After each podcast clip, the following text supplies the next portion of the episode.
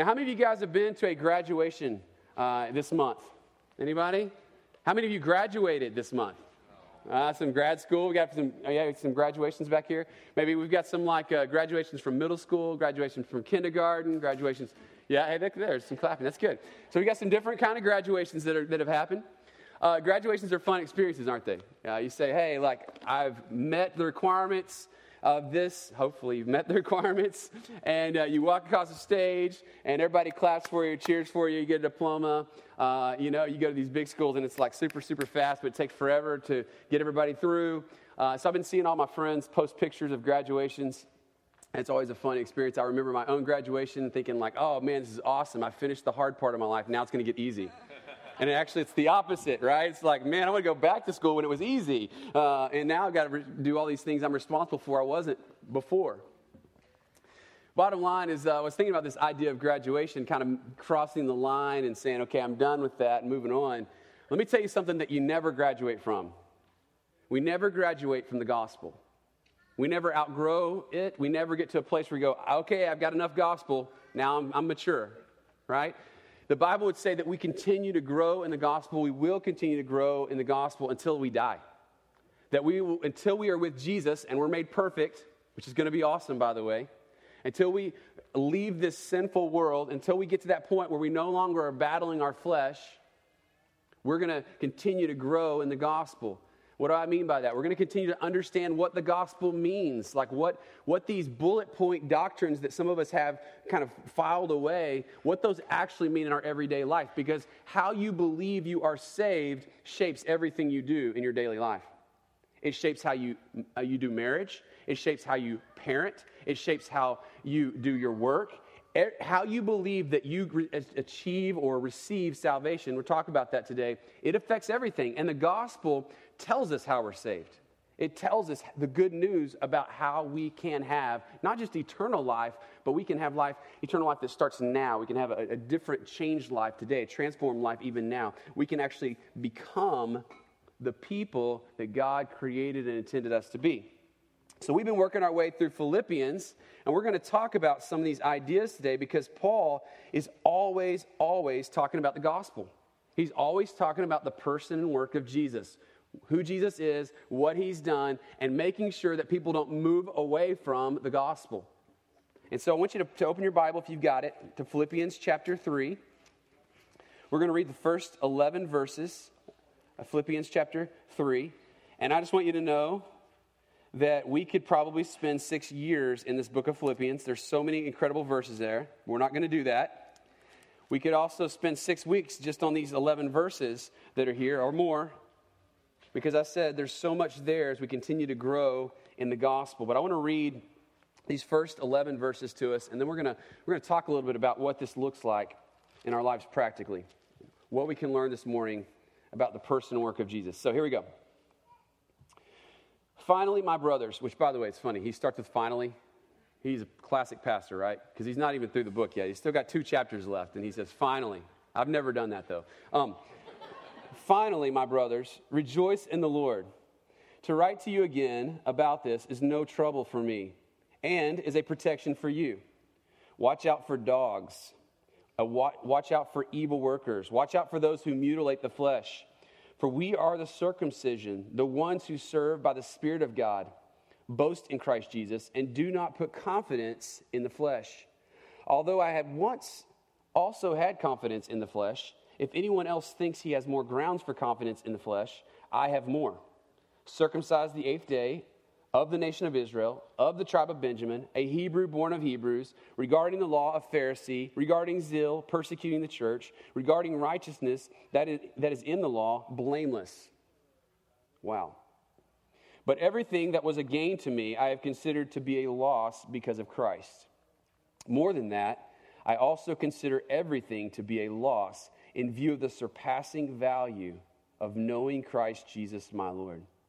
Because of him, I have suffered the loss of all things and consider them filth, so that I may gain Christ and be found in him, not having a righteousness of my own from the law, but one that is through faith in Christ, the righteousness from God based on faith. My goal is to know him and the power of his resurrection and the fellowship of his sufferings, being conformed to his death, assuming that I will somehow reach the resurrection from among the dead. When it comes to salvation, it is our human nature, it is our tendency to put our confidence in ourselves. But salvation is trusting in Christ. Now, we're going to explain what that means today, but I want you to know that we tend to put our confidence, our hope, in what we can do to save ourselves. To say it differently, we all have our own little self salvation projects going on. Different ways that we are trying to achieve our salvation. Now, I realize there are some people uh, across the world, and maybe even in this room, have different views of what salvation is, de- different definitions for salvation. But let's just talk about salvation again in the sense that salvation being, being rescued, uh, being saved, the word is in there, being saved from this, this life that is broken, that is messed up, that is sinful, that is, that is hopeless and helpless. Uh, we, we want to be saved from that. And so we tend to think that we can be saved, and some people would just simply say heaven, eternal life, be saved by our own ability, our own works, our own merits. But salvation, according to Scripture, is not based on what we do, it's based on what Christ has done. And so it's really, really important as we start today that we remember that because our natural, wayward hearts are going to keep drifting away from this foundational truth that we do not save ourselves, but Christ has saved us. Are you with me? Okay. That being said, there's always going to be voices that are telling us to earn our way, to try to build up our case for salvation, that we can save ourselves. There's always going to be voices. Notice what Paul says. He says in verse 1, first, he says, Finally, my brothers, rejoice in the Lord. To write to you again about this is no trouble for me, it's a protection for you. So he says, I want to protect you from moving away from the gospel, moving away from who Christ is, what he's done, and his sufficiency to save us, right? I want to protect you. But then he goes on to say, Watch out for dogs. Watch out for evil workers. Watch out for those who mutilate the flesh. Now, those are strong words. First off, he says, Watch out for dogs. That alone is a pretty big slam. Like he's calling these guys who teach a false gospel, he's, te- he's telling them that they're dogs. But it's even more significant in their day than ours because here's the thing the Jewish people, these were God's chosen people, right? And they knew that they had received this covenant through Abraham from God. And so they were this God's holy, elect, chosen people. And they had this status with God because of what God had done through the Abraham and them being his descendants. So, what they would do is they would actually look at the Gentiles, everyone who's not a Jew, everyone who's not an Israelite, that would be us, by the way, and they would say, they're dogs. They would use that as like those dogs over there. But interestingly enough, Paul actually is calling them dogs. Now, why is he saying that? Well, he's saying that because they have actually changed the gospel. They've gone from Jesus as sufficient to save to Jesus plus circumcision. He calls them mutilators of the flesh. So he's saying that you guys, you Judaizers, you religious Jews who think you know what is right, you've not only just said, um, salvation is come through Jesus, you've added to this, this, this layer of circumcision. And this was going on in the church. And this is not just happening in Philippi, this is happening in a lot of different places. Uh, in Galatians, if you've ever read the, read the, book of Galatians, there were things going on there where they were trying to add to the gospel and trying to make people uh, practice the different uh, holidays and festivals of the Jews in order to, to, to, be, to legitimize their salvation in Christ. So, that being said, there will always be voices telling us to earn our way. And listen, here's the thing some of you have heard these voices stand up on a platform in a church and tell you that it's Jesus plus something else. Jesus plus works, Jesus plus going to church, Jesus plus being a good person, right? However, you want to verbalize that, you've heard that. I've heard that. And I want you to know this morning, if you don't hear anything else, the only thing that saves us is Jesus alone. Okay, Jesus alone saves, not Jesus plus anything. And so these voices were telling the people of their day that they needed to add something to Jesus in order to be righteous. In fact, he, they had this confidence in themselves. They had this confidence in their own ability. And Paul goes after that, saying, Hey, if, you, if anybody can have confidence in their ability to save themselves in their own efforts, I could do that. I have confidence in, because I look at, look at my resume.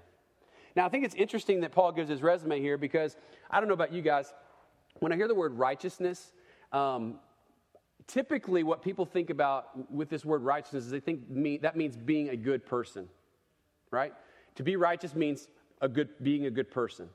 But that's actually not what the scripture means by being righteous. It doesn't mean just being a good person.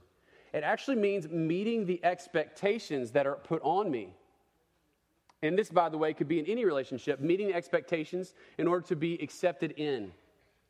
Now, what's interesting is because in our relationship with God, what is the expectation for us to be accepted into His kingdom? Perfection. We have to be absolutely perfect. So, there is a way, by the way, to be saved by complete perfection. The problem is, is none of us are perfect, right? So we would know that, in essence, what, what I'm trying to say, I know that salvation comes through faith, but perfection is what's required. And if it was based on us, we could never do that because we are not perfect.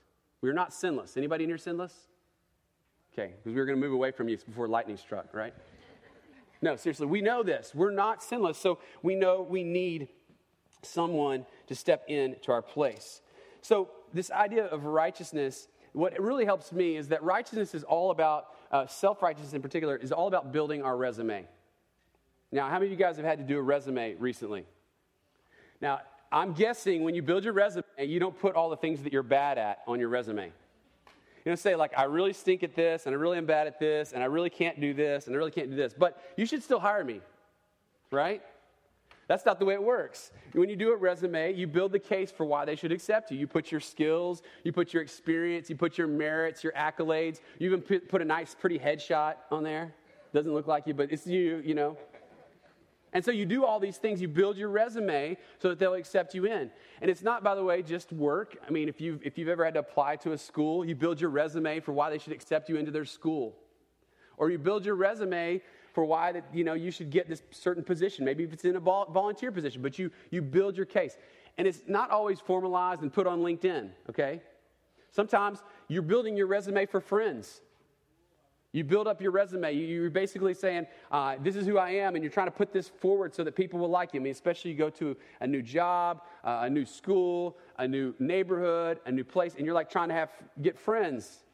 And so you put your resume out there, right? You kind of build it up. Here's my merits. Here's why you should like me. Here's why I should be your friend. Let me in, please, right? Nobody's that desperate, but maybe we are. But here's the thing we have this, this kind of, and, and we, we go with resumes there. Or even like for those of you that are single, looking for a spouse, you create your, your, your resume, right?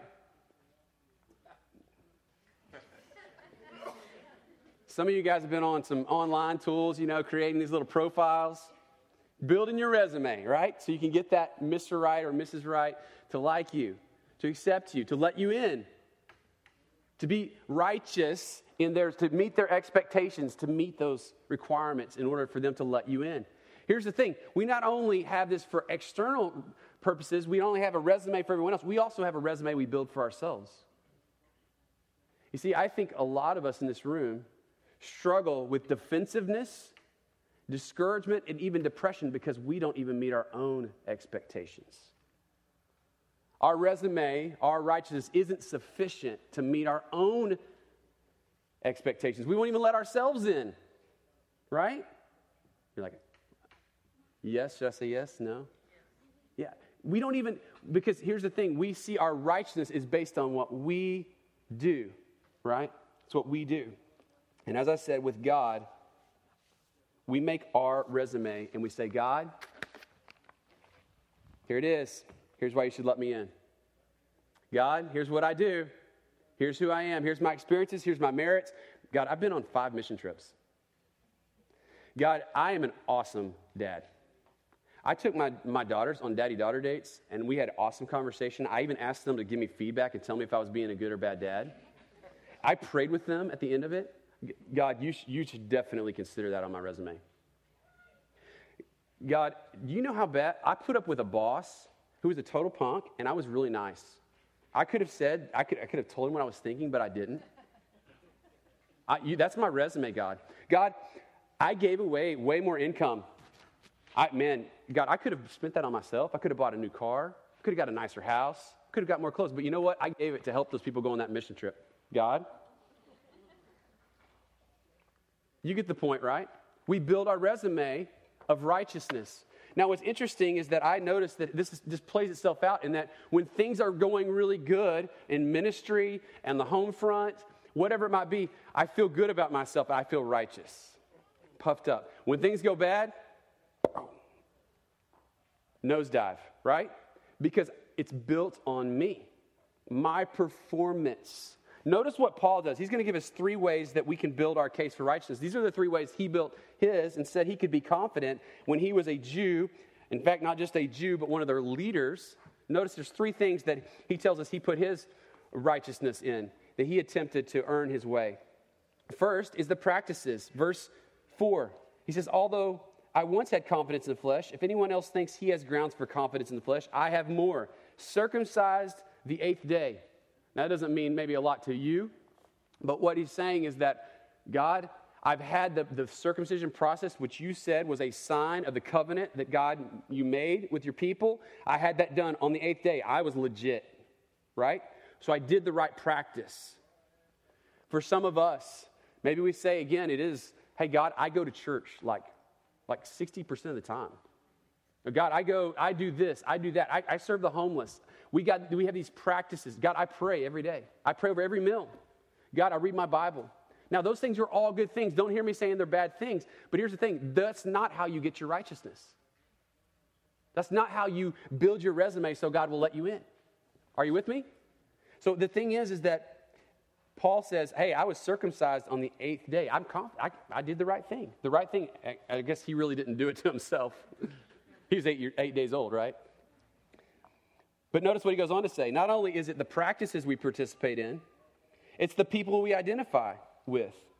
He says, not only was he circumcised the eighth day, but he was of the nation of Israel. That's God's chosen holy people. He was of the tribe of Benjamin. There was only two tribes that were pure, and he was of one of them. So he's like not just an Israelite, he is a pure Jew, a pure Israelite. A Hebrew born of Hebrew. So he's racially pure, but then he's also culturally pure because he was raised in a Hebrew home. He spoke Hebrew. I mean, he, this guy was legit. He had all these accolades and all these things. I mean, this, this guy, Paul is phenomenal. It's like he is so intelligent. He is so, he is so uh, educated. He's got all of the reasons why he would say, Oh man, if anybody can get into heaven, if anybody can get God to love them and approve of them, it's, it's definitely Paul. He's got all this going for him. And notice he goes on to say, not only is it the practices we participate in, and, and I should say about the people we identify with, just, just quickly before we move on there. Um, for some people in our, our day to, I mean, right now in, in 2016 in the United States, in Austin, I've, I've heard people say, well, you know, if asked the question, are, are you a Christian? Are you a Christ follower? Yeah, my, my family is. I grew up in church. My family's Christians. My parents are great people. Therefore, I'm a Christian, right?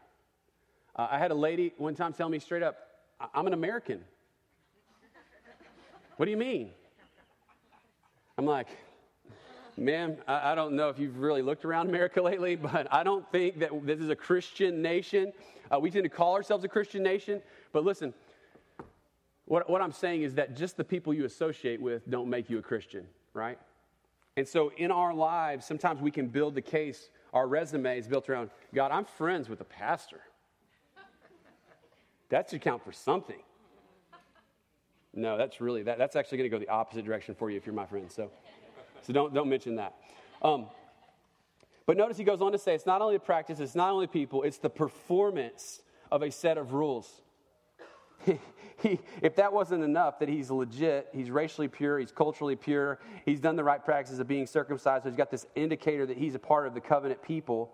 He goes on to say, regarding the law, a Pharisee, meaning that he, as a kid, he grew up in a, in a, in a Hebrew home. He had learned the whole first five books of the, the Old Testament. By the time he was like six or seven years old, he had it memorized. He finished by the time he's a, like a teenager, had memorized the entire Old Testament. Anybody tried that? So he knew the whole Old Testament, right? Scripture. He memorized it, he knew it frontwards and backwards, he had argued it, he was teaching others from it. He had zeal. He persecuted the church because he saw the church as an attack on the, the purity of God's people, um, uh, the holiness, this covenant. He, he went after them. We know that, of course, this is Paul, who was originally Saul, who was struck down on the road to Damascus. And Jesus says, Why are you persecuting me? So he had that epiphany. He had that moment when he was saved uh, through a personal encounter with Jesus. But before that, he was completely going after it, following the law to a T, which literally meant that, like, this is one of those guys who was tithing from his spice rack. Anybody tithe from your spice rack this week?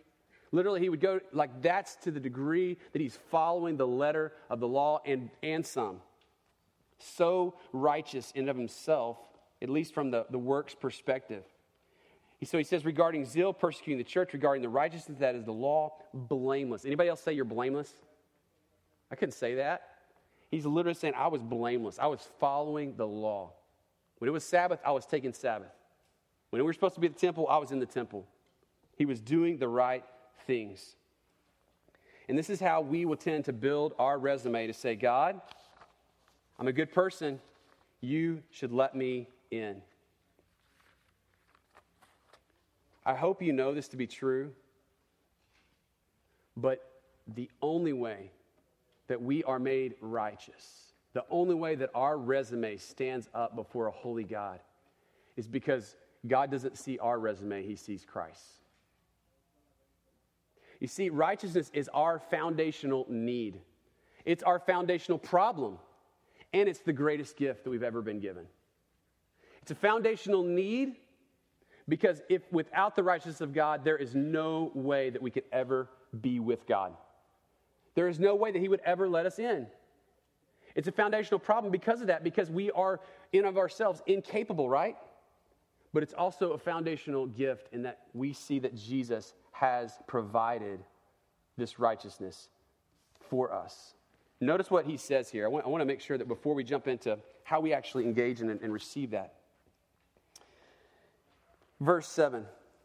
You guys just heard me say what Paul is, right? He is legit. He's got all these bullet points on his resume. It's like stellar. In verse 7, he says this But everything that was gained to me, I have considered to be a loss because of Christ. More than that, I consider everything to be a loss in view of the surpassing value of knowing Christ Jesus my Lord. Because of him, I have suffered the loss of all things and considered them filth so that I may gain Christ and be found in him. Now, Paul says, all of these things that I've earned, all these things that I've done, all this confidence that I had in my own ability, I'm, it's all a loss.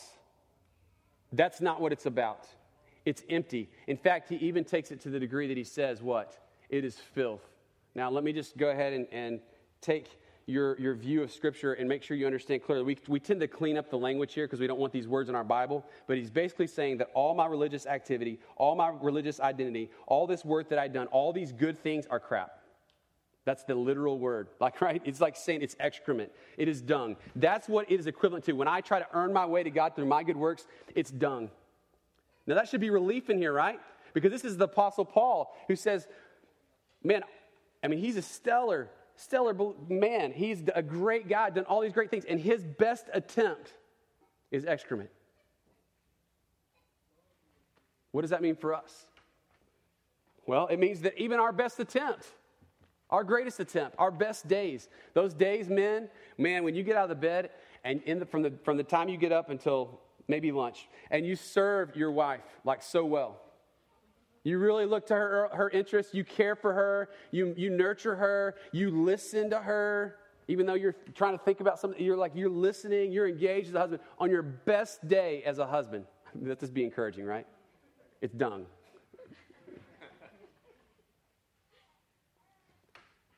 Now, I'm not saying we shouldn't do those things. But in light of Christ and his spotless, sinless, perfect resume, that's what our lives are equivalent to.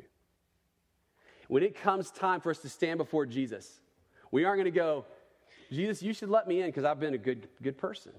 God, you should let me in because I've done these good things, because that stuff is going to fall short. It's not sufficient. It's not capable of making us righteous, giving us the right standing that we must have to be let in. You see, most people think that Christianity is just simply saying, I'm going to stop doing bad things, I'm going to start doing good things. That's what they think Christianity is. They think it's a list of to dos and to don'ts, right? They think it's just simply a, some rules to follow to be a good person. That's not what Christian, what being a Christian is. That's not what it means. It is a complete change of identity. We sang about it. We're no longer a slave to fear, we are a child of God. We have become a child of God. How do we actually dump this dangerous religiosity? I, I thought about this section another way to say it is how do we actually treasure Christ?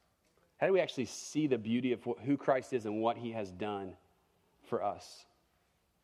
Well, the first thing is this we need to recognize the futility of our own effort. I already read this. Paul says he sees all of his resume as a loss. And another place in Scripture, it says that all of our righteousness is like filthy rags. I won't explain that one this morning, but it's saying that this is, this is pointless. In, who, in light of who Jesus is and what he has done, we realize that our effort is futile to save ourselves. But also, he goes on to say in verse 9, he says, And to be found in him, not having a righteousness of my own from the law, but one that is through faith in Christ. The righteousness from God based on faith. You know how we receive the righteousness that we need? You know how we build our resume to get in to the kingdom of God. You know how we build our resume? We exchange our resume for Christ by faith. We receive by faith what Christ has done for us. We receive by faith his righteousness. The word, scripture uses the, this word imputed, that God has transferred righteousness, that's Jesus' righteousness. He's met every expectation of the Father, and he gives that to us so that we can meet every expectation of the Father. Day one, not like when you've been a Christian three months, three years, 30 years. No, day one, the moment that we put our faith in Jesus, you are now declared righteous. You have met the expectations, you have met the mark. Are you with me?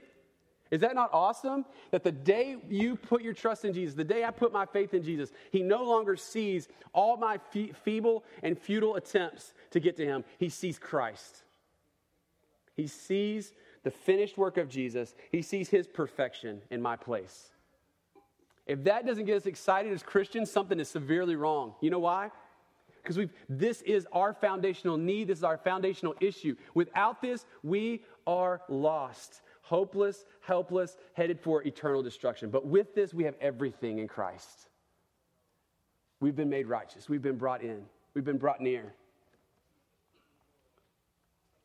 So we need to embrace this righteousness that we have been given in Christ by faith.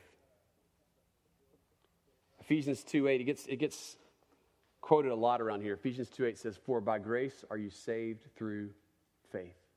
Not by your works, so we could boast about it, but through faith. You see, here's the thing to embrace God's righteousness, specifically Christ's righteousness in our place, means that we don't only confess and repent of our sin, but we confess and we repent of our righteousness. Let me say that again. To truly understand how beautiful the salvation is that we've received in Christ, the call is not to just simply repent, I mean, to turn away from, right? To say that's not where, what I'm called to live. I'm called to live this. To repent, to turn away from that. It's not just about repenting from our sin. In fact, most of us in here know if, if I've lied, if I've stolen, if I've killed, if I've done something like that, I need to repent from that, right? That makes obvious. What about this? Repenting from my good works, the attempts that I have made to earn God's approval, the attempts that I have made to turn God into the government where I pay my taxes and now you fix my roads. God, I've done this for you. Now you owe me this. God, I've done this for you. Now you owe me a child. Now, God, you've done, I've done this for you. Now you owe me an obedient child. God, I've done this for you. Now you owe me, uh, you know, you owe me a child who can get through college, right? And who can then eventually pay my bills. So we come up with all these things and we put these stipulations and we say, God, I'll do this and then you do this. God, I'll do this and then you do this. And when God doesn't do this, then we're like, okay, God, forget you, God, which shows entitlement, but also uh, we've lost sight of the righteousness we received in Christ. See, we not only need to repent of our sin, we need to repent of our, our good works and attempt to actually be righteous on our own. Have I lost you? You with me? This is a big issue. This is a big deal. We receive it by faith, it's transferred to us. Our resume at that moment becomes Christ's resume. The final thing that Paul says is not only to recognize the futility of our own effort, embrace the righteousness we have received in Christ by faith, to say, I'm going to put my trust in Christ and not in my ability to save myself. I'm going to put my hope in Christ and what he has done and not my good works.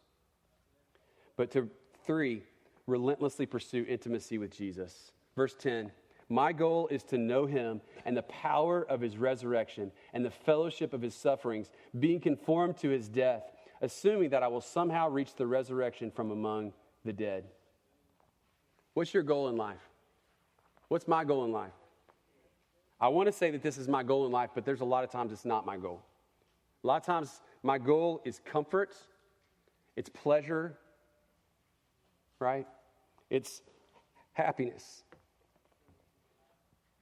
Paul says, My goal is to know him and the power of his resurrection and the fellowship of his sufferings.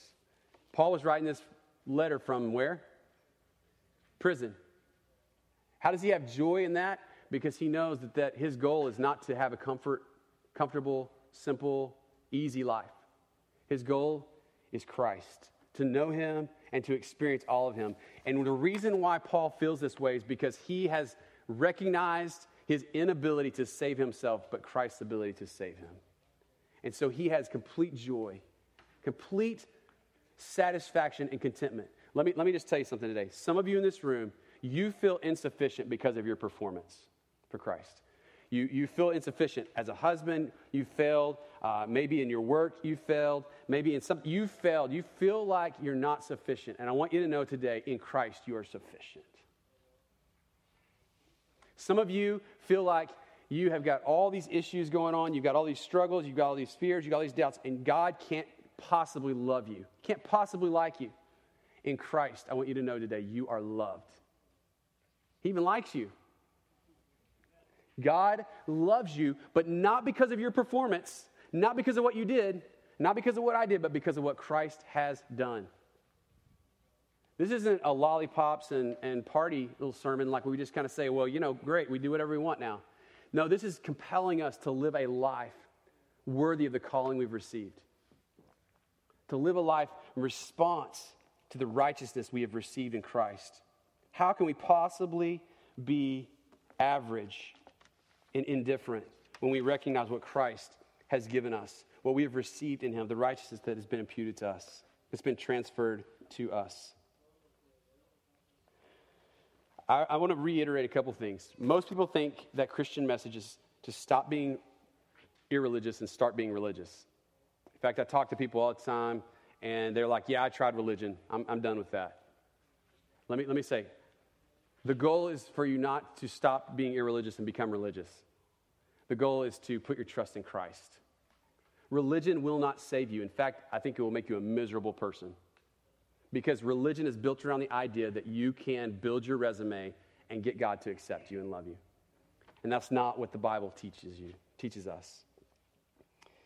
They, think a lot of times you simply stop doing the bad things and start doing the good things, like I said earlier, or that Jesus is a really good example, he's a really good model, he's a really good hero, but he's not really your Savior.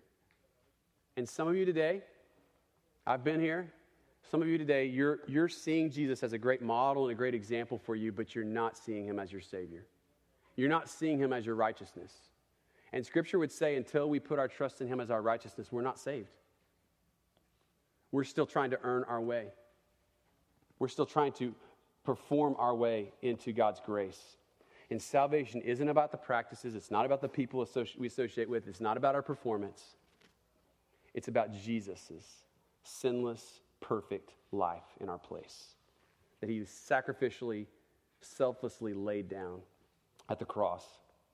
What makes you and what makes me worthy of God's presence is the righteousness given to us in Christ. It's his resume in lieu of ours. Let's pray. God, I thank you so much this morning that you are a God of grace and mercy and goodness and kindness and love.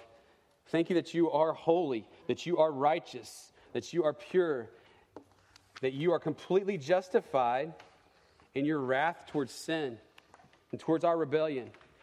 But thank you that instead of just pouring that out on us, you poured out your wrath on Jesus in our place so that we could have life, so that we could have hope, so that we could be accepted and brought in. God, I pray for every person in this room that, and, and, and myself included, we would no longer look to our personal performance, how we follow rules or don't do bad things, to get our worth to get our value, to get our security, to get our salvation, but to look to you, Jesus, and your sufficiency.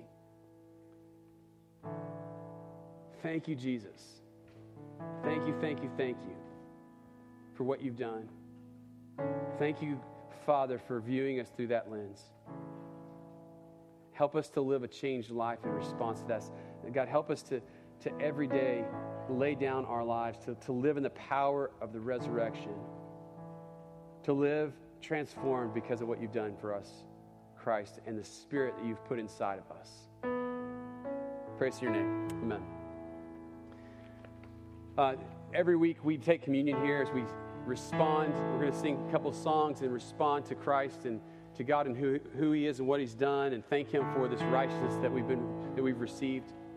Um, my, my prayer is a couple things. One, if you are a Christ follower, if you are, you know that you've put your trust in Jesus for your salvation, um, I would simply ask you to take a minute and ask yourself this question Am I still depending on my performance to get God's approval?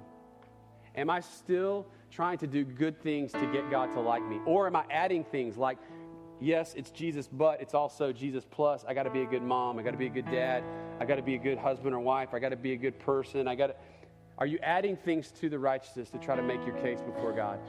Can we just be honest this morning? Can we confess repent? God, help us, forgive us for that. I think the hardest part of this journey is this the pride that, that, that plagues our hearts that says, I don't do that. I don't try to justify myself. I'll just, I'll lead the way. I do it. Every day I do it. And I can tell because of the way I'm crushed when things don't go well. The ways that I, I'm elevated in myself when it goes right because I think somehow I've added something to my salvation. So if you're a Christ follower, may we just confess and repent, not just of our sin this morning, but of the, the attempts to earn God's approval through other means. If you're not a believer, if you've never put your trust in Christ, you've never seen Jesus as more than just a good teacher, a good moral man, a good a good guy to follow.